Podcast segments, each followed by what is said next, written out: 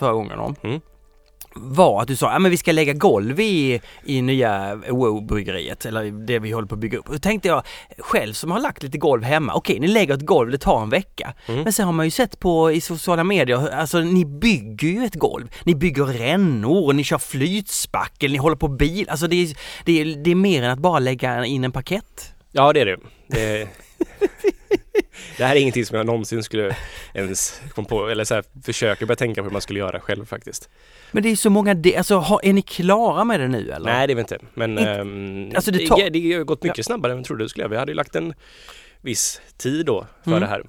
Och ehm, eller vi- om man ska veta det, vi har faktiskt en projektledare för det här som vi anlitar för att jag och Olof vad ska man kalla det, inte jättehändiga liksom. Så att vi har anlitat en kille som vi fick rekommenderat som Mm. har jobbat med bryggerier och restauranger och sådär att renovera saker och han, han blir projektledare över ett, eller byggherre kanske man kallar det.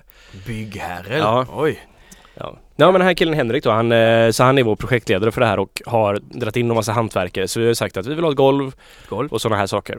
Och han har sagt att ja, men det kommer kosta så här mycket ungefär. Vi bara säger okej, whatever, och kör. Det låter väl, jag vet inte, det är jättemycket pengar men golv kostar tydligen mycket pengar. Det, det, ju- när man, alla de här bilderna, jag inser ju hur viktigt det här golvet är. Alltså ni kommer ju att spotta så mycket öl, det kommer att stänka vatten från olika eh, sprutanordningar och ölen kommer rinna ut. Alltså det måste, vätska måste ta vägen någonstans. Precis, ett golv är väldigt, väldigt viktigt på ett bryggeri. Det är väldigt gött att ha en lutning, att man har en ränna så man kan inte behöver lägga två timmar per dag på att gå runt och eh, vad heter det, skrapa golvet. Skapa golvet. Mm, för att samla upp vatten. För vatten får inte bli stillastående det börjar lukta illa. Börjar lukta på, Ja. ja. Nej men så ja, Ja. men det vi har gjort nu är så här att och det, det här är ju Henrik då som är egentligen, vi har ju mest bara så här anlitat honom. Mm. Han har sagt att det kommer ta ungefär så här lång tid. Fast han tog i lite i överkant för att han skulle kunna ha lite flexibilitet Ja, då. ja. Men ändå innan vi får bryggverk och sådär. Professionellt. Ja, verkligen. Mm, så att, bra. vi, ja men vet, vi har vi börjar med att bara slipa golvet för att få bort ytlagret. Vi gör ju inte golvet i hela lokalen. Utan nej, vi gör det, vi har en Mm. ganska stor lokal. Ja. Den är ju, själva ytan vi ska ha som produktionsyta är ju nästan över 700 kvadratmeter. Mm. Så vi gör typ hälften av den, eller 300 kvadratmeter på ena sidan då.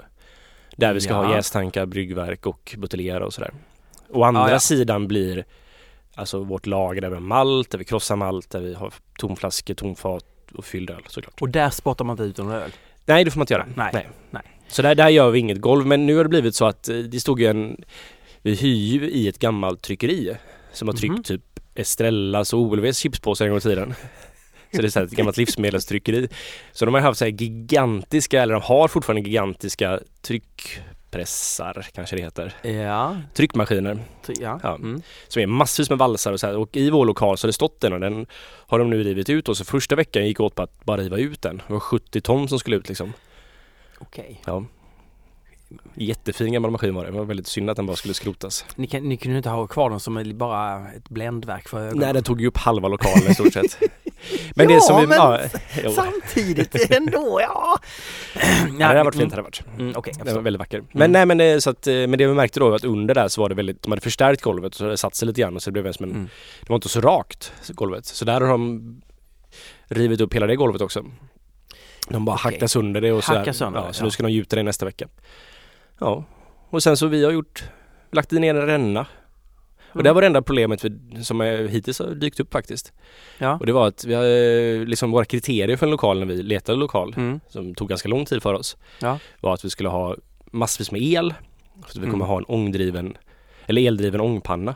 Mm. Så det är, jag tror det är 260 ampere. Oj. Ja, 144 kilowatt. Det är jättemycket el. Så Ja. lokalen behöver ha el och den här klarar det. Och den behöver ha ett avlopp Mm. och den behöver ha liksom tak och väggar och sådana saker. Ja. Men, men det här avloppet som eh, någon hade varit där och kollat innan vi bestämde oss för lokalen Mm. sa att det var okej. Hade ju helt fel för att det kom en till kille som skulle relina det här röret lite grann. Han bara det här kommer aldrig gå. Så där stod vi till okej vi har en lokal utan avlopp. Men då sa den här rörläggaren men det är ju bara att Ja, ni kan ju alltid bara pumpa ut det liksom till ett avlopp. Så gör man alla fastigheter. Det är ju ingen aning om att man gör. Jag tänkte att det rinner ner ett avlopp och sen var det tog vägen vet jag inte riktigt men Rakt ner bara! Ner ja, i det bara försvinner. Precis. Ja, Allting under mark bara försvinner. ja. Ja, nej men så vi bara okej. Och då fanns det, det redan en grop i, i golvet faktiskt som vi kunde använda för detta. Så vi hade tänkt Okej. mura igen. Så det blev, det blev faktiskt en bättre lösning än vad det blivit med avlopp i Ja. slutändan. Men vi köpte massa rännor och sånt i Ja. onödan så här, men, Jaha okej. men det, det blir bra i slutändan. Så nu ska det vara en pump som pumpar eller samlar upp i typ en och en halv kubik den här gropen. Där Ja. allt skit hamnar. Mm. Och sen så pumpar vi upp det till ett avlopp. Och då har vi, kan vi dra slangar på 100 meter bort till avloppet. Oj. Ja. Slang. Kör man inte rör då eller? Jo, rör. Rör. Rör och tjock slang kan man säga. Ja. Alltså typ så här. plank- Okej, metallslangar? Nej, plastslangar. Va? Ja, okej, ja okej, okej, okej. Inte slanga, Rör. ja, men sådana här tjocka Ja, rör. Ja, rör, ja, okej, okej. Man får ju verkligen en industrikänsla. Alltså att brygga öl är ju, det är en industri. Det är det på sätt och vis ja. Ja, Mm. det finns inget finlir i det. Jo, varför, varför säger jag? Alltså, det, ja, men okej, Ja men golvet, delvis har du faktiskt rätt. Ja. men, men okej, golvet har, har ni hållit på med nu i en och en halv, två månader? Därför att det är sån bas i detta. Nej det har vi inte gjort. Nej, det har vi inte. Nej, Nej. jag hittar på. Ja, Ja, mm. vi, vi, tog, vi tog över lokalen första september. Ja. Vad är det? Ah. Det är 22 september då. Ja, du tänker Ja. så ja. Mm. ja tidsmässigt. Ja, det- Så vi började med Mm. golvet första Ja. veckan kan man säga. ja. Rännan, bil upp där. Men nu är vi flytspacklat så nästa vecka lägger vi massa golvet som är då den här sista utbeläggningen. Sen är Ja. golvet klart. Sen går det bra. Och, Ja. och sen så är det bara några veckor kvar tills ni får bryggverket. I alla, allting utom jästankar kommer nästa vecka. Ah! Ja, Ja men det är ju nu det spännande kommer. Det, det, Precis. kommer, det kommer instagrammas lite va? det kommer det. Det kom... Finns det något annat att be- berätta, slänga in i den här eh, Mm, framtidsdrömmen? Jag vet inte. Nej. Jag är väldigt sugen på att börja brygga öl igen. Alltså jag du säga. har haft en väldigt lång, långt uppehåll. Ja, Har du, aldrig, har, du har inte haft så här långt uppehåll sedan du var 15? jo, du kan ju, eller sen du började brygga öl i alla fall. Nej, Förutom semester då, Ja. men Nej, jag har ju inte haft semester direkt. nej okej. Nej, Nej. precis. Jag hade tre veckor förra året. Ja. Och det är väl ungefär lika länge som ja. jag har varit borta och inte bryggt någon öl på Stiberg nu. Oj, oj. Mm. Nej men det kanske är bra. Få tillbaka, jag, eller du, upptäck, du kanske har upptäckt livet nu? Att det finns andra saker? Det har faktiskt varit väldigt skönt att kunna eh, sitta vid en dator. Det är jag ju van vid att göra Ja. sen tidigare liksom, Ja. med med att programmera förut. Mm. Det var väldigt skönt att sitta vid, för det har varit jättemycket att man ska styra upp med ingredienser och hantverkare och allt Mm. möjligt och komponenter vi behöver och sådär. Så man har ju suttit och mejlat hela dagarna. Mm. Och det har varit ganska skönt att faktiskt sitta vid en dator. Får jag säga. Jag har saknat det lite grann. Ja men jag har inte riktigt haft tid att sitta ner vid en dator så mycket som jag vill sitta vid en dator. Ja. Jag tycker det är väldigt roligt. Bra. Mm. Eh, du, Mm. jag vet inte riktigt. Jag, jag ställer frågan och så kan eh, vi kli- klippa bort det. Det, är, det, det händer aldrig, eller det är Ina som bestämmer. Ja det är det. Fast det är lite du och jag som bestämmer. Ja fast mest Mest Ina. Ja. Det är ju Ina som klipper det här. Eh, hon kommer ju med en ny podd nu, vet du om det? Nej, Jo, eh, Klubb Hybris heter den. Hon ska Okej. köra den med Emma Knyckare. Ja från P3. Ja, eller ja, Petri och lite... Eller Sveriges Radio i alla fall. Sveriges Radio, precis. Ja. Och lite stand-up. Och de ska prata om eh, den, den typen av grejer och humor, stand-up och få... Och, och vet du vem Ska det vara en rolig podd helt enkelt? Nej det tror jag inte. Jag tror Nej. inte, men de är ju underbara. Alltså, jag tror mer så här. Sätt två sköna människor i en, i en studio så händer det någonting. Mm. Så kan de prata lite om vad som helst. Mm. Eh, och, men, men nu till det viktiga. Vem har gjort signaturmelodin till den? Vem kan det vara? Det, vem kan det vara? Ja. Det är ju mitt nya, nya band. Ja. Francesca Eloigi. Ja, ja, Ja, ja, just ja. det. Ja, det har jag hört. Jo då, man har ju Talas hört att om. Italodiskon kommer att komma lite grann här framöver. om jag får säga så. Du, eh, igår Mm. så eh, drack jag den här uppföljaren. Och jag tänker ändå, vi kan väl bara... Ja, det kan vi. Ska vi ta lite mer kaffe först eller? Jag har massa kaffe. Nej, du har kaffe. Vill du ha mer kaffe? Du, ja, alltså, jag känner att huvudet är lite tungt. Mm. Ja. Så här. eh, Stigbergets eh, gjorde ju den här, eh, gjorde nu, alltså en typ av upp... Ska vi, du jobbar ju för Stibergs nu. Ja, ja visst Ja, jag jag pratar ju jobb- helt, ja du pratar, du jobbar jag ju... jobbar ju inte för Stibergs Nej. längre. Jag har ju slutat på Stibergs nu. Nej så du kan vara ärlig och jag Mm. kan bara vara helt så här bara... Precis, du är ändå Ja. någon form av... Ja, ehm, det är en öl som har förföljt oss, förföljt mig Mm. och mitt intresse är ändå GBGB Week. Ja. Och den ska vi inte hålla på och tjata om. För den har vi snack, den har, den har snackats så mycket om och den är sådär, eh, ja. Men nu bestämde sig då Stigbergs för att, ja men vi gör en eh, uppföljare. Mm. Vi gör, något som, vi gör en som bygger på samma princip. vi har samma maltbas och sen eh, gör vi, vi gör som Olle gjorde. Han, han gjorde en bra grej där, att han tog den färskaste och mest potenta humlen för tillfället. Mm. Eh, och vi gör samma sak nu, och vilket innebär att det blir andra humlesorter som just nu är eh, har den här eh, mustigheten eller vad man vill kalla det för. Precis. Och så gjorde man den här då New and Improved. Mm. Eh, ja. Och den drack jag, alltså jag tänkte så här. Om jag bara dricker galopp, Mm. galopper, alltså lite mindre öl, no- 02, då, blev, då, då är det okej att dricka eh, lite öl på, så här på torsdagskvällen. Eh, men jag drack ju så många. Ja. ja. Jag tyckte den var god. Mm. Jag drack också den igår faktiskt. Du drack den också? Det var ju mest en, ja. Men jag var på Rover och käkade efter vi hade jobbat. Ja. Och där fanns den. Gick du dit då och bara kände så här, ah, undrar om den här är lika bra eller? Jo men det var jätteintressant för att den humlen, så här, jag har inte varit involverad i den här ölen så mycket. Det är Nej. ju basreceptet till Ja. Gbg Beer Week, ungefär Ja. samma humlemängder och sådär. Men ehm, eh, det som det är, det är ju framförallt Enigma och Galaxy i den. Jag tror det är Enigma, Galaxy och Citra i den, men det är Mm. mest Galaxy och sen så lika delar Enigma och Citra. Ja. Eh, men det var ju Lukas och Simon som bryggde den här. Och Mm. Andreas Mm, Och Daniel. Just det. och Jagge. Oj. Men eh, jag vet inte riktigt vem som, eh, men eh, ja men det är ju, och den här humlen beställde jag i alla fall precis innan jag slutade. Ah, För att eh, australienska skörden hade precis kommit in och cool. fick en liten deal om att vi Ja. kunde köpa Galaxy för Galaxy är en väldigt svår svår till, eller det finns- den är inte så tillgänglig humlesorten. Tydligen så var förra årets skörd så dålig Mm. så de fick, de som hade den på kontrakt Mm. de fick sina kontrakt nedskärda för att det finns inte tillräckligt alla. Så Mm. att, eh, och då har ju de det som en, att nästa år får de ge lite mer då helt enkelt. Så det här årets skörd av Galaxy är också väldigt ont om, även om den var ganska bra själva skörden så är det för att de måste betala tillbaks på kontrakten liksom. Jag förstår. Ja. Eh, Okej. Och vad tyckte du, gillade du ölen? Jag tyckte den var jättegod. Ja. Ja. Eh, vad jag tycker är spännande, om vi skiter i om den är bra eller dålig och Mm. marknadsföring och allt det där. Så det som jag tycker är så spännande är ju att eh, den här eh, humlesorten Nelson som var med i förra, Mm. Eh, den har ju fått lite av en magisk stämpel att Nels, alltså en bra Nelson slår allting annat. Kan man säga så? Nelson är väl, den är ju både omtyckt och hatad. Men jag älskar Nelson. Ja, men Och- vad, och vad är det i den som man kan älska och hata? Många upplever den som väldigt kattig. Den har ju den här, den är ju, den är ju lite som Sauvignon Blanc från eh, Nya Zeeland. Att den har den här Ah. krusbärs, svartvinbärsblad känslan. Den kan ha ganska mycket diesel i sig också.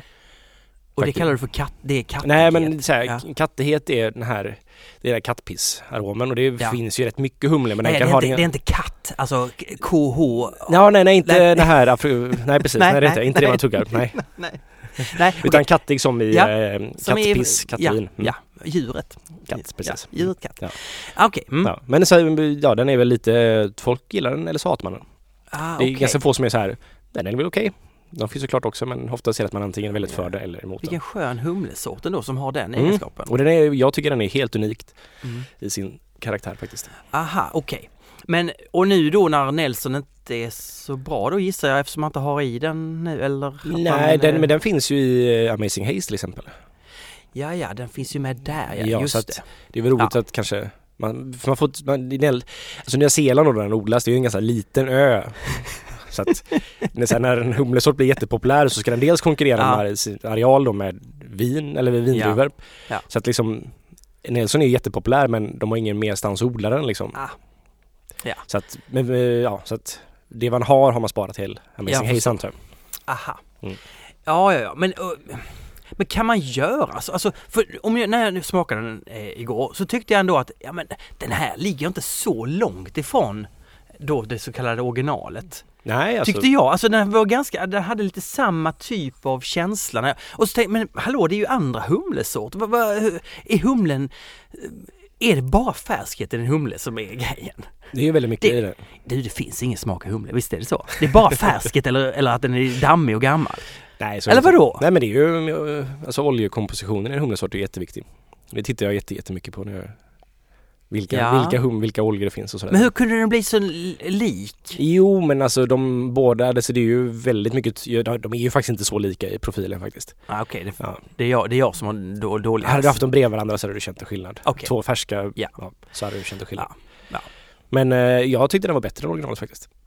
Nej men Olle. Ja, Jag var ju inte sådär jätteförtjust i originalet. Nej just det, jag kommer ihåg det. Alltså jag tyckte att jag var nöjd med det men Ja men det, Ja. ja. Det- men- Okej, ja just det. den här är lite mer bara så extremt tropisk faktiskt. Den här nya. Jag, ja det är den. Mm. Jag passade på och då jämföra med andra. Eh, Nu var jag ju då på Kino i Göteborg. De har väldigt mycket av sin egen öl, så- alltså Stiberg. Så jag provade de här andra. Jag provade Lumo och då tyckte jag det var som en det var riktigt sockeraktigt, så- himla himla sött Mm. jämförelse. Den är också 3% starkare. Ja, då, alltså jag var ju så brusad så jag började orera där i baren. Ja, ni vet väl om att, eh, som Olle säger, det är så, alkohol smakar bara socker! Ja, ja lite så. Ja, Synd att jag missade det här faktiskt. Ja, det var här, härligt. Eh, Så, nej men eh, så jämför jag det med, med även med West Coast så tyckte jag den också, den kändes lite fadd. Men det är klart, det är också det här med, det, det är också det som är, vi återkommer alltid, jag återkommer alltid till det här med att det är så svårt att få den att smaka likadant varje gång därför att det är så känsligt. Men det har vi, vi har ju pratat om Ja, det. Kan ju inte hålla på och prata om det igen. Nej, nu vill jag, alltså nu vill jag ha kaffe. Ja, då tar vi lite kaffe. Det jag tänkte skulle vara vårt ämne den här gången är Imperial Stout faktiskt. Imperial Stout. Ja. Och det var eh, egentligen att jag gick runt på Stiberget och inte kunde komma på något bra bra tema på nästa Ja, avsnitt så ja. jag frågade Jagge som jobbar där. Jagge Botsy, eller Jakob heter han. Mm. Men eh, om han hade en bra idé på tema. Då sa Mm. han Imperial Stout. Och så kom jag, Mm. ja men det kan vara en ganska bra idé för jag Jag har inte bryggt sådär jättemycket Imperial Stout. Det är dock en ölstil jag verkligen älskar för jag älskar ju mörköl. Mm. Så ehm, det, jag, det jag har gjort det senaste är för att jag, jag förbereder mig för att brygga väldigt mycket mer öl nu här snart. Mm. Så jag håller på att efterforska recept och sådär och en Mm. av de ölstilarna jag är absolut mest osäker på eller så här, oftast har jag en så här att IPA och sådana där pale ales, det, det, sitter i ryggmärgen, jag vet hur jag ska göra med dem. Ja. Liksom, jag känner mig väldigt trygg i min process och sådär. Ja. Men, och även saison och även pilsner till viss del. Att jag Mm. har själv en väldigt så här, bra uppfattning att vad de olika delarna i processen och olika ingredienserna, vad det kommer göra för ölen. Så jag kan liksom, liksom knyta ihop allting och försöka göra en helhetsprodukt som är bra. Ja, just det. Men eh, med Imperial Stout så har jag väldigt mycket osäkerhet faktiskt. Mhm. Ja. Dels för att en Imperial Stout ska ju vara väldigt, väldigt bra när man gör den. Det är ju en sån Det är den typen av öl liksom. Det är en Den ska Ja. vara smakrik, den ska Ja, vara fyllig. och Precis, det- så ja. den, det, är som, det, är, det är inte roligt att göra en Imperial Stout som är så här, ja men den var väl god. Man ska göra en som är så här, det här är riktigt jävla bra. Så det, Okej, det blir ju ja. att man blir lite osäkrare i den, att man överväger sina val väldigt mycket. Och man kan ju ha allting i en Imperial Stout liksom i maltmässigt liksom. Oftast är det ju väldigt komplexa maltrecept i de här. Mm. Men så jag höll på att efterforska då för att jag faktiskt ville börja brygga lite Imperial Stout. Och den enda Imperial Stout jag har gjort på kommersiell nivå är ju den vi faktiskt har gjort på Stiberget. Som är den Russian Imperial Stout där. Just det. Som jag är ganska nöjd med men det är en väldigt klassisk brittisk Imperial Stout bara. Den är liksom, det är inga konstigheter. Den, Nej. men den kanske inte riktigt är når enda vägen upp som jag vill att det ska göra. Och vi, vi, vi, vi pratade om mörk öl i ett avsnitt och då, då sa vi så här att porter är liksom den svag alkoholhaltiga mörka ölen och stouten är den starka alkoholhaltiga. Ja, eh, men Okej. det, så är det inte i praktiken riktigt Nej. men eh, Nej? nej det behöver inte vara. Så Guinness är en 4,2 Ja. Så att det finns ju stout som är men det historiskt sett så är ju porter, det var ju det som det kallades när mörköl uppfanns liksom, Mm. 1720 eller vad det är, 21. Mm. Men ehm, stout porter var ju starkare porter, det fanns ju även stout ale, Just alltså starkare det. ale och sådär men Ja. sen Ja. så har ju den betydelsen tappat lite i, Just det, stout porter och nu har vi då Imperial Stout. exakt. Ja. Alltså en Alltså- riktigt stark jävla. Ja men stout stout. Alltså en 8-procentare och uppåt. ja men det kan man säga. Mm. Mm. Eh, Någonstans där. jaha. Ja, precis. Okej, ehm, ehm, men du efterforskar recept helt enkelt? Ja exakt och då blir det ju att man läser rätt mycket om historiken och så här och jag har alltid Men det är, en väldigt, väldigt rörig historik precis som det är med Porter och Stout så Mm. är det här också väldigt och det finns så mycket missinformation i form av att bryggerier har skrivit någonting på baksidan av sin etikett och Ja. ja det här och bla bla bla bla bla och så blir det här liksom Yes. taget för sanning och sen så blir det här liksom Ja, så berättar folk vidare det här och så, så det finns väldigt mycket olika historier om Stout och historiken kring detta. Samma sak som med Porter och, Mhm. och även IPA då hur det gick till där i början Ja, på just det. 1800-talet. Ja. De skeppades till Indien och sådär. Jaha, men Ja. vad, vad brukar storiesarna vara kring stout? Vad, vad har bryggerierna hittat på då? Liksom? Jo men det är ju det här att man, eh, man det gjordes då en starkare version ja. av Porter och Stout ja. som exporterades till baltstaterna för sen vidare då in i Ryssland till det ryska Ah. hovet som gillade att ha en starkare öl och dels var det ju då för att man gjorde den starkare för att den skulle klara seglatsen. ja. Alltså, Men för att det ska vara så kallt då i Baltikum, liksom i Östersjön att den fryser annars ölen om den inte har massa alkohol i sig. Och det är ju bara, eh, det är ju tossigt. Det är tossigt. Ja. Det är blaj. Ja. Det är blaj, ja, precis. Ja. Ja. Men, men, men, Men, det är ju den så här klassiska historien att det var för ryska hovet 1800-talet de fick smak det. Katarina den store och men du, Peter såna, den inte men sådana historier som bygger på fördomar, de Ja. sätter sig så hårt. För Ja, att man kan, precis. ja, alltså det är det som är, ja. Ja. okej. Det är ju, du har jobbat med copy liksom, du vet ju hur det här funkar så det är ju Ja. någon person som har så här skrivit en liten god text. Ja, Ja, så här, ja, skrivit lite på sanningen här och så, Kommer du ihåg kefirgummorna? mm, nej. Nej men eh, den ryska kefiren, alltså eh, filen. Jaha, ja, Ja. det. Ja. Så hade de gamla ryska gummor, så sa jag, de lever hur länge som helst för de, de, det, det är ju en, det är ju en reklamhoax. Ja exakt. Ja. Ja. Och det, tyvärr så är det ju oftast det som har blivit dokumenterat i Yes. ölhistorik så här. Men Mm. det finns ju faktiskt två personer som gör ett jättestort jobb. Jag tror jag nämnt dem tidigare faktiskt. Det är Ron Patterson och Martin Corn- Cornell. Mm. Som, eh, den ena har en blogg som heter Shut Up About Barkley Perkins. Just det. Ja, och sen så den andra Martin Cornell har vad heter den nu? En Cytologist eller något liknande. Mm. Ja.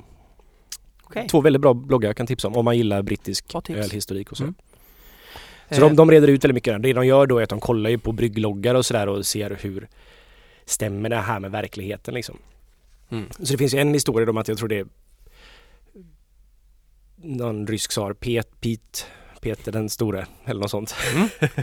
Ja, Peter är ja. Mm. Ja, som eh, han hade rest runt väldigt mycket och besökt England och blev kär i porter helt enkelt och beställde hem då extra stark porter. Mm. Men problemet är så här att han besökte liksom London då i slutet på 1600-talet.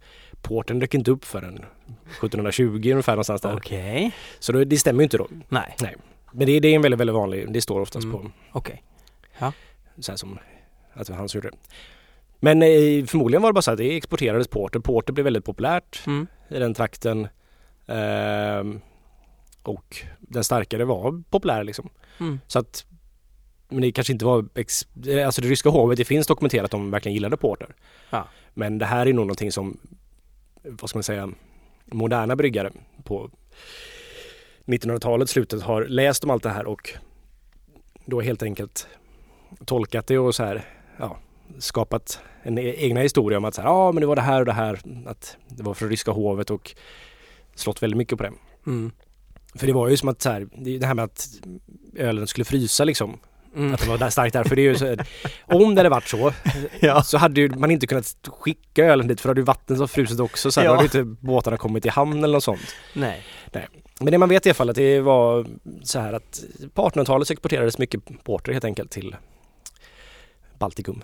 Och eh, det var ett bryggeri som först hette Anchor som köptes upp av Thralls eller liknande eller så var det Ja, sen blev Barclay Perkins det och sen så blev det Courage. Mm. Och det har varit lite urmoden i Imperial Stout. Och de kallade det, Barclay Perkins kallade det internt i alla fall sin öl vet man för Imperial Brown Stout tror jag det var. Okej. Ja. Jaha.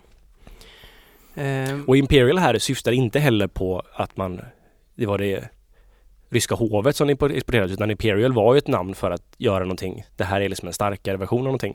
ja. Mer av någonting, mer av allt. Men borde det inte finnas massor med ryska bryggerier som brygger den här sorten? Mm, Jo men eller så här om du tittar i Polen och Ja. eh, runt Estland, Lettland och så här. Det finns ju Mm. många bryggerier där som gör baltisk porter. Baltisk Porter. Baltic Porter. Exakt. Ja, Så att för mig, jag älskar ju baltisk porter. Det var den första ölen jag släppte någonsin faktiskt Mm. med OO. ja just det. Och eh, den är väl en, ett sätt för dem att försöka kopiera de här starkare stoutarna och portrarna Mm. som kom då från England. Mm. Men det är kallare klimat, man har gjort det med lagerjäst istället. Mhm. Och eh, ja, men det är liksom ett sätt att kopiera det helt enkelt. Mm. Så det här har ju levt kvar då i Polen framförallt och Mm. Estland, Lettland och sådär. Så den var alltså okej, den, blev, den blev populär i Ryssland. Eh, den starkare portervarianten Ja. kallas stout. Men det, det exporterades vanlig styrka också, att det Ja, ja. gick till trupper och sådana saker i olika krig och sådär. Det inte, men det kan ju inte bara varit i Baltikum och Ryssland som man drack det här utan det måste ju vara, även varit i övriga Europa och... Ehm, Eller vadå? Men, Ja, eller det var ju framförallt dit som det hamnade liksom. Jaha. Det här var ju, en- på Ja. 1800-talet så var ju porter väldigt populärt i mm, England och ja. det spreds väl mest dit helt enkelt. Det spreds inte så mycket ner till på södra kontinenten. Nej, de har det tunna ljusa. Ja, precis. Nej, fördomar igen. Du Ja. ser. Men vem, vem, vem vet, vem vet? Det är så här, ja. Ja. Nej men det var väl mer att den faktiskt hamnade där. Mm. Eh, så sett. Men sen så, det här är ju en ölstil som såklart dog ut som mycket annat. Mm. Den hamnade även i USA men där liksom, där dödade ju Prohibition allting i stort sett. Mm. Men det här är ju, sen så har ju Imperial Stout då eh, liksom kommit tillbaks väldigt, väldigt mycket. Mm. Och det är ju egentligen på ja, slutet på 90-talet, början på 2000-talet som den faktiskt i USA då populariserades igen. Och då är det alltid med den amerikanska twisten på liksom. Som En, är, lite mer av allting liksom heter. de trycker i massor med vadå, choklad och Ja, det kan man kaffe. till exempel Brooklyns eh, Double Chocolate Stout eller vad den Ja. heter. Heter den det? Ja men det tror jag den heter. Nej, den heter Chocolate Stout bara heter den. Ja, Det är Young som har Double Chocolate Stout med massa choklad i. Okej. Ja, men typ så att, men jag tror inte det är choklad i eh, Brooklyns öl utan den smakar bara rätt mycket choklad. okej. Mm. Okej.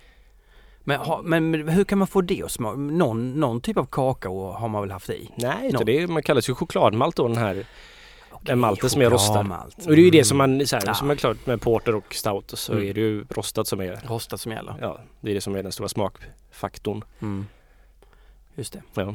Jaha, men eh, Ja, men och som alltid när vi pratar om den här typen av öl så är det någonting som folk aldrig dricker och aldrig köper och det är bara bryggare som bryr sig om det här och har det som och det är min favoritgrej, det vill jag göra säger man och så dyker det upp lite sådana ibland.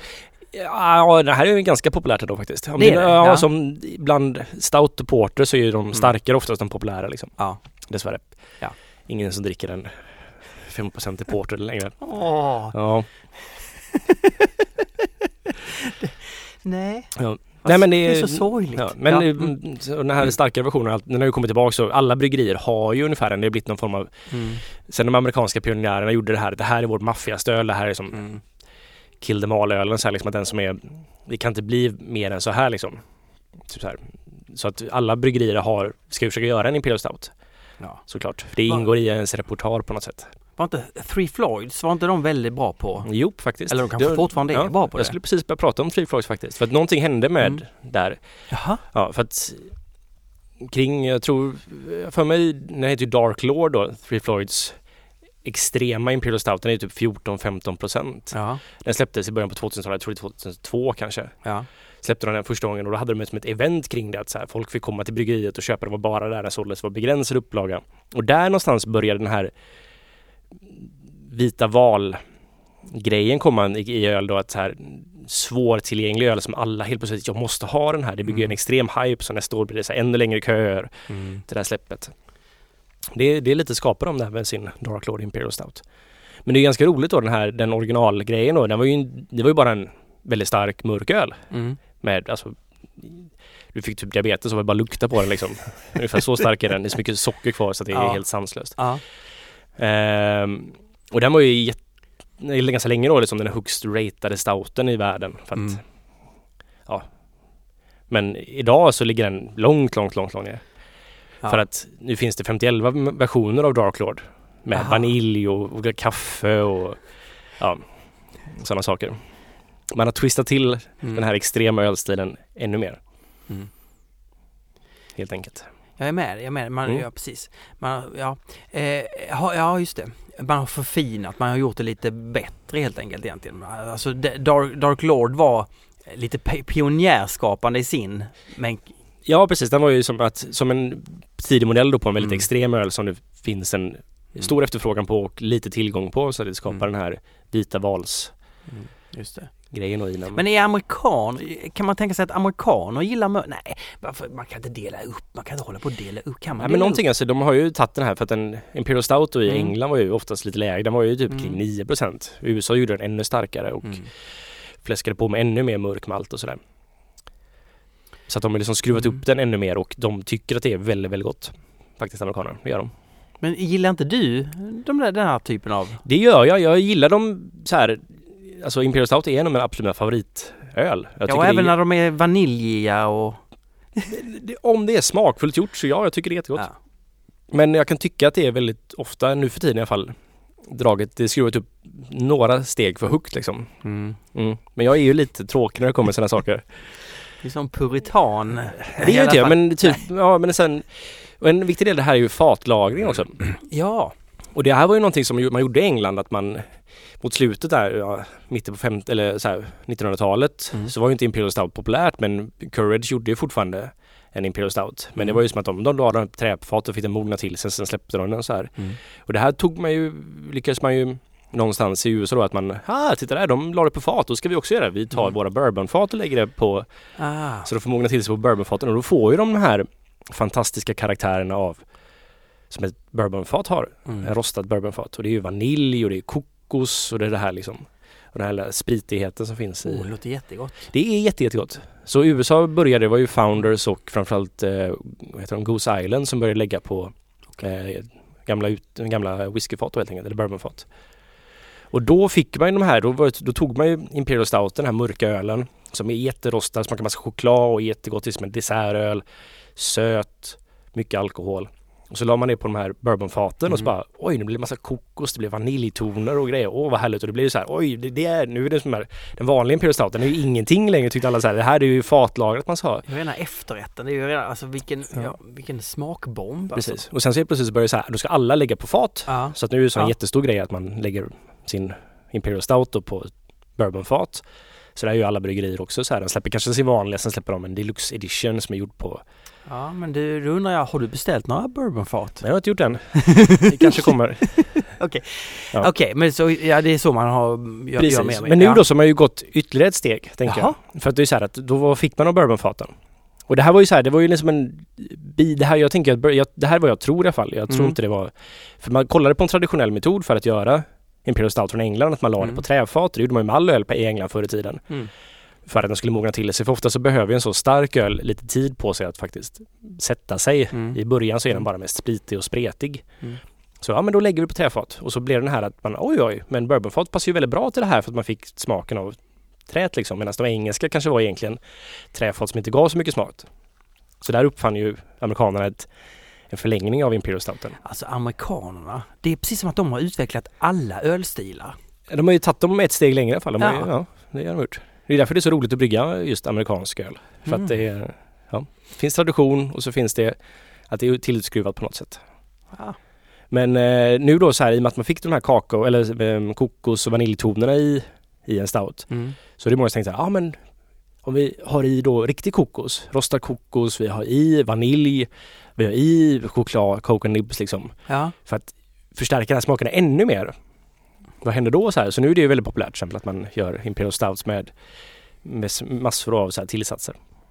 Det låter inte lite lika delikat som att gå via bourbonfat, alltså att, att man får mer, ja, eh, att bara, det är lite, men det är som att man äter en apelsin, men vad gör du innan? Jo, du pumpar in ett apelsinextrakt in i apelsinen för att den ska smaka supermycket. Ja men det är en ganska bra liknelse faktiskt. Ja, ja. Mm. Men eh, man överdriver, alltså allting ska smaka väldigt, väldigt mycket idag. Det Precis. finns ju en... Eh, jag, jag tycker att den bästa formen är ju den här fatlagrade. Jag tycker det är jättegott med mm. fatlagrad stout. Mm. Faktiskt. Är, man får den ofta väldigt, väldigt bra läge också då för då är det den har fått mogna till sig på faten mm. så att den har stått från bryggdatum efter jäsning som fått stå till sig ganska länge på ett fat, fått smaken av fatet och den hinner mogna, hinner sätta sig. Och sen ska man ju helst dricka en fatlagrad stout så snabbt som möjligt efter att den faktiskt för att ha kvar så mycket av fattonerna liksom. Ja, ja, ja. Då ska mm. man inte hålla på och vänta, ha den i kylskåpet i några månader. Nej. Nej, utan då dricker man helst så snabbt som möjligt, tycker Aha. jag i alla fall. Mm. Och då får man ju oftast en väldigt ja, lagom lagrad stout helt enkelt mm. med de här färska tonerna av fatet i liksom. Ja, ja. Mm. Bra. Ja. Och idag så är det ju verkligen så att många bryggerier gör ju Imperial Stout med tillsatser, smakessenser också så här. Mm. Tillsatser hasselnötskrä eller så här liksom essenser och grejer för att och det, det blir gott liksom men det är också så här för mig så jag, jag finner ingen inspiration att göra detta kan man säga. Nej. Om man ska uttrycka mig diplomatiskt. Ja, okej. Ja. Du kokar inombords egentligen alltså? Nej, det ska jag inte nej, säga. Men, eh, nej, jag förstår. Jag, jag är med dig. Det, det är inget som tilltalar dig helt enkelt. nej, precis. Nej, jag tycker inte heller det låter så himla... Alltså jag tror du skulle gilla det om du drack det faktiskt. jag måste bara kolla min telefon för jag har eventuellt hantverkare så jag kan ringa när Ja, ja, men var det inte min telefon då, menar du? En pöl gjord av la, la, la, la, la, Ska vi snacka lite om Bruce Squall? Ja, för Ja. det innebär också att vi måste ha gjort den här, den här podden i ett år. För vi har ju pratat om Bruce Squall förra Bruce Ja, Squall. men precis. Ja, men det är ju Ja. underbart. Då snittar vi nästan ett avsnitt per månad. Vi har gjort 11 avsnitt i med piloten.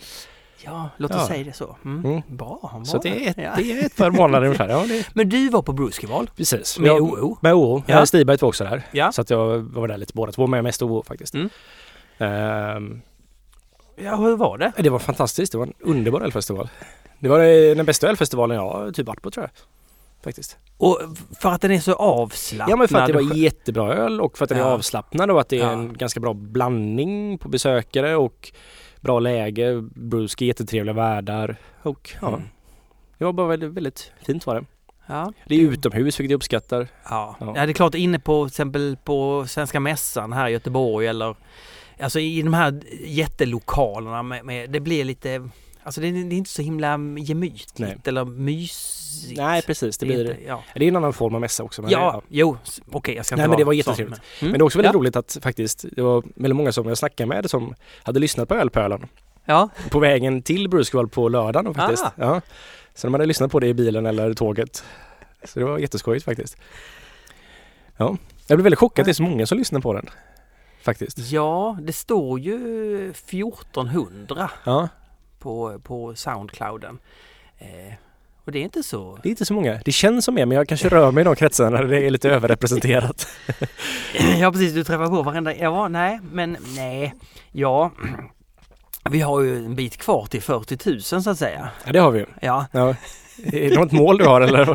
Nej, nej, jag vet inte. Att, Olle, bara, ja. att få stå här med dig Ja. och bara prata om öl och, prata, och dividera olika saker och fundera på hur olika saker kan vara. Jag menar, vad mer behöver jag i Mm. livet? Så att säga. Ja, nej det. Nej, Tack så nu, mycket. nu är jag dramatisk men, men alltså så, nej men det tycker jag, det i sig. Ja, har detsamma Martin. Så det är Det, väl roligt att ha, tack, Ja. tack. det här är ju mest en ursäkt för mig att få spendera tid med dig liksom. Sen plötsligt började du jobba på mitt jobb också och sådana saker. Och jag nu måste jag sluta här. Det här blir, det blir för mycket. Det räcker med ölpölen. Mycket bra. Ja. mycket bra. Eh, men du, eh, vad jag tänkte på, var inte Trillium på Bruskival? Det har de faktiskt. De, de har väl inte varit så mycket på mässor tidigare? Eller? Eh, eller kanske de har Ja, varit... I USA antar jag att de har varit. Ja. Jag har inte så jävla bra koll på det faktiskt. Men det var nog första de var på i Europa kanske. det är väl det mest hypade IPA-bryggeriet som finns ja, i världen. de och Treehouse skulle jag vilja säga att det är Ja. mest hypade. Det måste ju... Var det kö till deras... Det var jättemycket kö. Jag fick Ja. aldrig dricka det för jag vägrade stå i jättelång kö. Men det här var det sjuka. Jag, nu fick Ja. jag, för jag fick smaka på andras öl. Ja. Jag, jag var ganska sjuk när jag var där. Jag var jätteförkyld. Mm. Jag är fortfarande lite förkyld faktiskt. Ja. Det är på väg ut för mig så här. Den var väldigt, väldigt långvarig den här förkylningen. Ja. Men eh, så jag smittade säkert halva brusken med min förkylning. Ja. ja. Ja, nej men eh, det var jättegod öl. Jag har druckit Trillium förut. I, Och den var, den var god. ja, det var god. Den Det stod... Men det roliga är så här, Ja. precis för det var en lång kö då i, på till Trilliums Ja. monter eller bås eller vad man ska kalla det, när de stod och serverade. Mm. Och deras IPOR tog ju slut jättesnabbt. Ja. De hade också en kaffestout med sig faktiskt. Ja. Ehm, som jag provade. Mm. Ja, det var gott båda två. Men bredvid Trillium står det ett bryggeri som heter, från Italien som heter Vento Forte. Ja, Med okej. En jättetrevlig kille. Han är hans egna. Han själv gillar att kitesurfa och ja, Okej. brygger lagom öl för att försörja sig själv liksom. Ja. Och han gör fantastiskt bra humlig öl. Jaha. Det är Och han stod bredvid Trillium? Ja, jag bara stod och rullade tummarna för att ingen kommer ju köpte så här hans öl eller typ.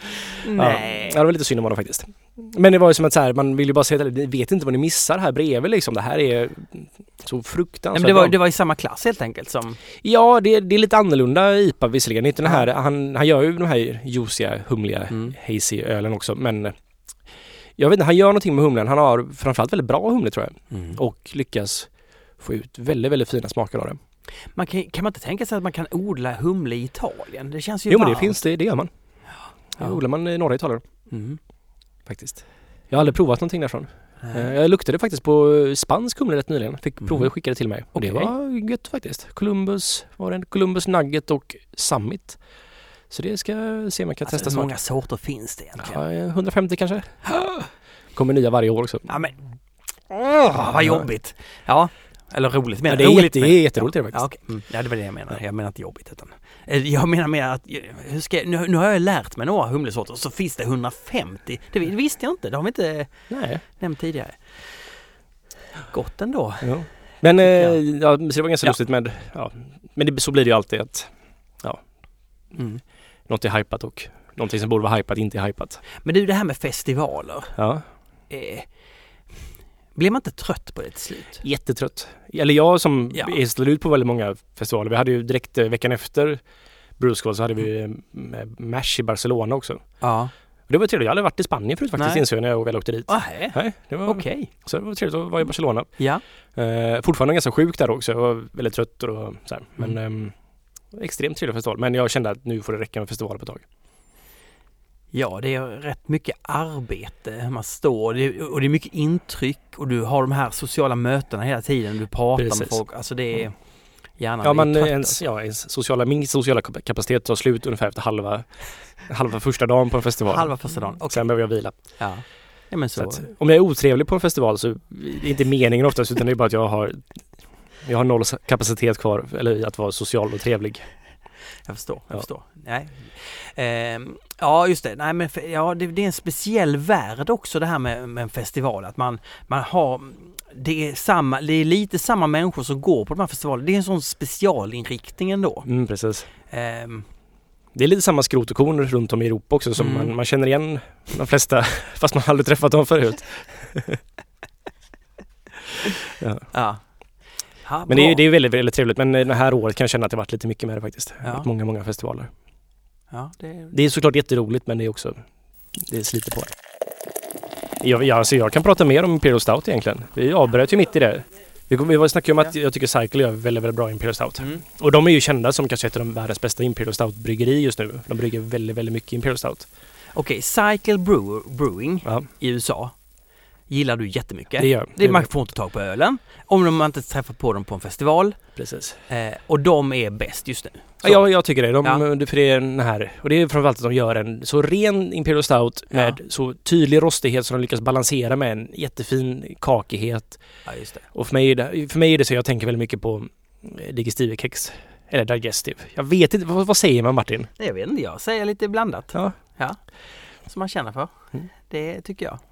Eh, men jag... Så det, det är det här nu då jag har gått och vältrat mig i så här lite grann så här, Ja. och haft ångest över så här, hur ska jag hitta det här? Jag har inte hunnit brygga tillräckligt mycket Imperial Stout. Jag vet att jag ska få det rostade så som jag vill Ja. ungefär men hur hitta det här andra och vilka speciella maltsorter det är det som funkar. Jag vet att ambermalt, ja. som är en malt jag verkligen älskar, ja. funkar väldigt bra i det här. Ja. Jag brukar alltid ha lite ambermalt i stort sett alla mörka öl jag gör Mm. faktiskt. Som är lite av den brittiska skolan. Men sen så i USA har de massvis med, liksom, det finns ett utbud av lite olika de här amber. Och ambermalt är liksom, det är inte karamellmalt. Det är, den är fortfarande rostad men den är lätt Mm. rostad liksom. Ja, just det. Så att den har, som det rostade då det här liksom chokladiga och så fast det går aldrig över till chokladigt utan det har bara den här liksom bränd brödkantsbiten och den här liksom Mm. Men hitta hur man ska verkligen få till den här biten på ett bra sätt. Hur ska du göra när du ska brygga? Ska du brygga lite hemmabryggning kanske? Lite, Det är annars, nästan så jag funderar på om jag ska göra det faktiskt. för att annars blir det en sån stor batch. Som ja, du det är liksom- ju 2000 liter och någonting som eh, potentiellt kanske inte smakar så som man vill.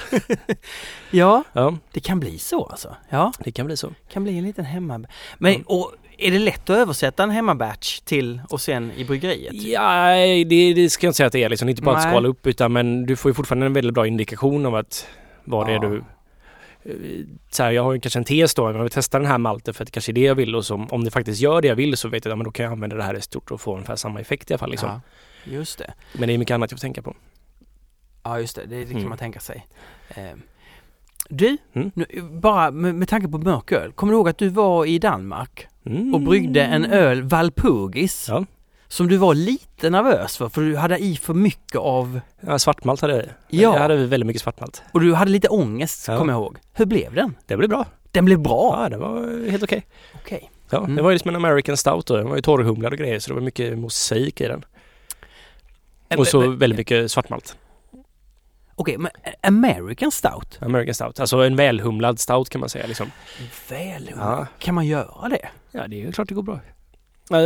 Traditionellt sett så var ju en Imperial Stout väldigt välhumlad också. Med engelsk humle då. Ah, okej. Så då hade man i, precis som IPAn, att man hade i väldigt mycket humle och det har man ju för Mm. att balansera sötman och sådär. Ja, ja. För när man, Mm. när man gör en Imperial Stout, anledningen till att den blir så stark är att man tar first running som någonting. Alltså starkvörten, Mm. hjärtat på vörten liksom. Ja, Det som är liksom det som kommer först när man silar av det, när man Ja. lakar. ja.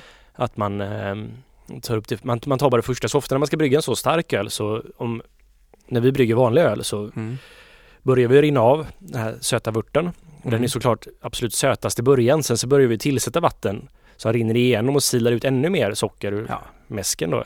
Men det man gör är att man aldrig tillsätter vatten. Men då får du ut väldigt mycket mindre volym. Så då kanske man så här om en vanlig mäsk som är på vi brukade kanske ha 700 kilo malt då i på Ja. 2000 liter. Då låter vi det rinna av. Och det skulle, brukade vi få en öl som låg på hade, ja, men typ så här 2500 liter Mm. normal stark öl liksom. Ja. Nu tar vi bara hälften av det. Aha. Mm. Och sen så river vi ut mäsken, mäskar en gång till och för över det. Så man mäskar två gånger 1400 kilo liksom för att få Ja. så det blir dubbelt så starkt liksom. Men det finns ju också potentiellt väldigt mycket kvar socker i det här. Då finns det en teknik som heter Partyguile. Eller Partguile kanske heter det. Som är att man Många engelska bryggverk har liksom flera coppers, alltså flera brygg, alltså kokare då liksom. Mm. Så då kan de ta first runnings, alltså den starkvörten till en, Jaha. mellamp till en annan och det sista till en annan. Då har du liksom tre öl med olika smak eller olika mm, mängd socker i liksom. Mm. Så du har en stark, en mellan och en svag. Aha. Så av en mäsk så skapar du tre olika öl. Helt enkelt. Samma maltkomposition bara att du tagit de Mm. olika. Ja, jag är med. Ja. Du, mäsk och vört. Ja. Varför, säger, varför säger vi inte bara ma- maltsörja? Alltså ma- uppvett malt. Alltså, vi pratar om, vi har helt malt. Alltså, det är därför jag tycker det var lite svårt att komma in i det här. Vört, vadå vört? Var kommer det ordet ifrån? Alltså malt i vatten, vi väter upp det. Ja. Vi får ut massor med smaker. Där har vi grejen. Mm. Det är vörten. Vi har mäskat malten. Man har mäskat malten. Ja, Ja, det vill säga man har doppat malten i vatten. Jo, ja. Men om du doppar malt i kallt vatten så händer ju inte så mycket. Det, Nej, det det ska vara rätt Ja. temperatur och sådär för att Ja, få nej, jag, jag är för att man har ord för saker i och för sig. Det, det tycker jag är, kan vara bra att vi, vi laborerar med språket och använder oss av det. Ja. Så man vet vad man pratar om. Bra! Ja, okej. Det är så man gör med, med de här. Man kan få starka, man kan få olika starka. Mm. Eh, ja. Ehm, Så det är en av anledningarna till att det blir så ofta så fläskigt det är att man har bara tagit den starka biten av vörten också. aha. Men det är väldigt fascinerande så här att jag hade varit jätteroligt att experimentera det. Jag kommer inte kunna göra det men att man faktiskt då kan ta den starka vörten till en Mm. Imperial Stout och Mm. den svaga vörten till en typ kanske en Brown Porter liksom. Mm. Göra två öl på samma. För då Ja. slipper man ju slänga massa Sant. socker liksom som man Sant. ändå kan göra, kan jäsa och göra öl av. Ja men kan du inte göra det då? Ja men du måste ha ett uppsamlingskärl liksom. Ja. Och um, helst ska man hålla det varmt också så att det inte surnar och sådär så att Mm. ja, Ja, lite sådana. det blir väldigt mäckigt. Mm, små detaljer. Mm. Okej, det får bli på framtiden där. Precis. Jaha, okej. Mm. Eh, Jag vet att Nynäshamn gör det faktiskt. De tror Ja. de gör, jag tror de gör någon, någon, jag kommer inte ihåg vilken öl det är, men de gör en öl på, när de gör sin eh, barley wine. Så brukar de förr i tiden i alla fall göra någon form av bitter eller liknande på svagvörten då helt enkelt. Nynäshamn, ja. Mm. Roligt. Ja. Nej, det, det, jag tänker på, nu, nu tänker jag på en annan grej. Ja. Och det är det här med att eh, skicka in öl till oss. Mm. Det tänker jag att det kan man göra fortfarande. Precis. Men jag tänker att de här vanliga, våra vanliga avsnitt, som när vi pratar, så provar vi inte ölen. Utan vi kanske samlar ölen till ett specialavsnitt. Ja, jag tror det är bättre. För då kan vi göra det lite ärligare och bättre också. Vi kanske ja, kan koncentrera oss på att smaka ölen under väldigt bra omständigheter. Hade det inte varit roligt att ta in någon bryggare till? Jo, men det hade varit skoj faktiskt. Bara så man får, ja, vi får Ja. en liten Eller inte vara en övervikt. bryggare kanske. Det kan ju vara någon som bara gillar att dricka öl faktiskt. Oj, Nej, men någon som är duktig på... Ja, ja, Ja. det får ju vara lite, någon måste ändå väga upp. Ja. min, min eh, allting smakar likadant eh, smaklöks. eh, Mm. Nej det gör det inte riktigt men, men i alla fall ja. Eh, men så då, då, Det är, kan väl nästan bli som ett specialavsnitt. Att ja, vi provar öl och kanske har någon specialgäst då som vi... då gäller det ju att vara smart och skicka så sent som möjligt när vi har fått ihop några ölsorter så att ölen är så färsk som Ja men möjligt. vi kanske, vi har inte snackat så mycket om det här men vi kanske ska faktiskt annonsera att då ska vi ha öl. Eller då ska vi spela in en sån där avsnitt där vi testar Smart. öl. Det kan vi göra. Man skulle kunna säga, egentligen säga att första december, Ja men det, det låter väl bra. Ja. typ så. Då ska vi, då fram till dess Ja. så eh, kan man skicka öl. Mm. Och då gör vi bara ett avsnitt där vi pratar om de här. Ja. Och då, om man inte tycker om att lyssna på oss när, när vi pro- provar öl, då behöver man inte lyssna på det avsnittet. Nej precis. Det är ju fantastiskt. Mm. Vi säger som vi brukar göra, gå med i Ölfrämjandet. Det tycker jag man ska göra. Eh, jag fick ett nytt, du jag fick ett nytt medlemskort. Ja. Det var jättetrevligt. Förutom att det var helt uppvett. Okej. Brevbäraren hade gjort lite, jag har lagt det på elementet. Ja, ja. Så det är bra. Mm. Eh, Från Maltesen också, den fina tidningen. ja, Mm. ja. Eh, så tackar vi Ina Japp. för klippningen som vanligt. Mm. Eh, du, och nästa gång, du, du kommer inte säga någonting nu om vad vi ska prata om då? Nej, Nej, det ska du bara känna och det känna ska, i vinden. Det ska liksom. dyka upp tänker jag. Ja, Som en så här.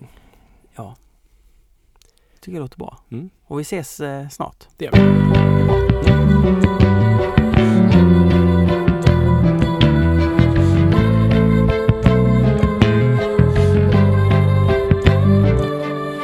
and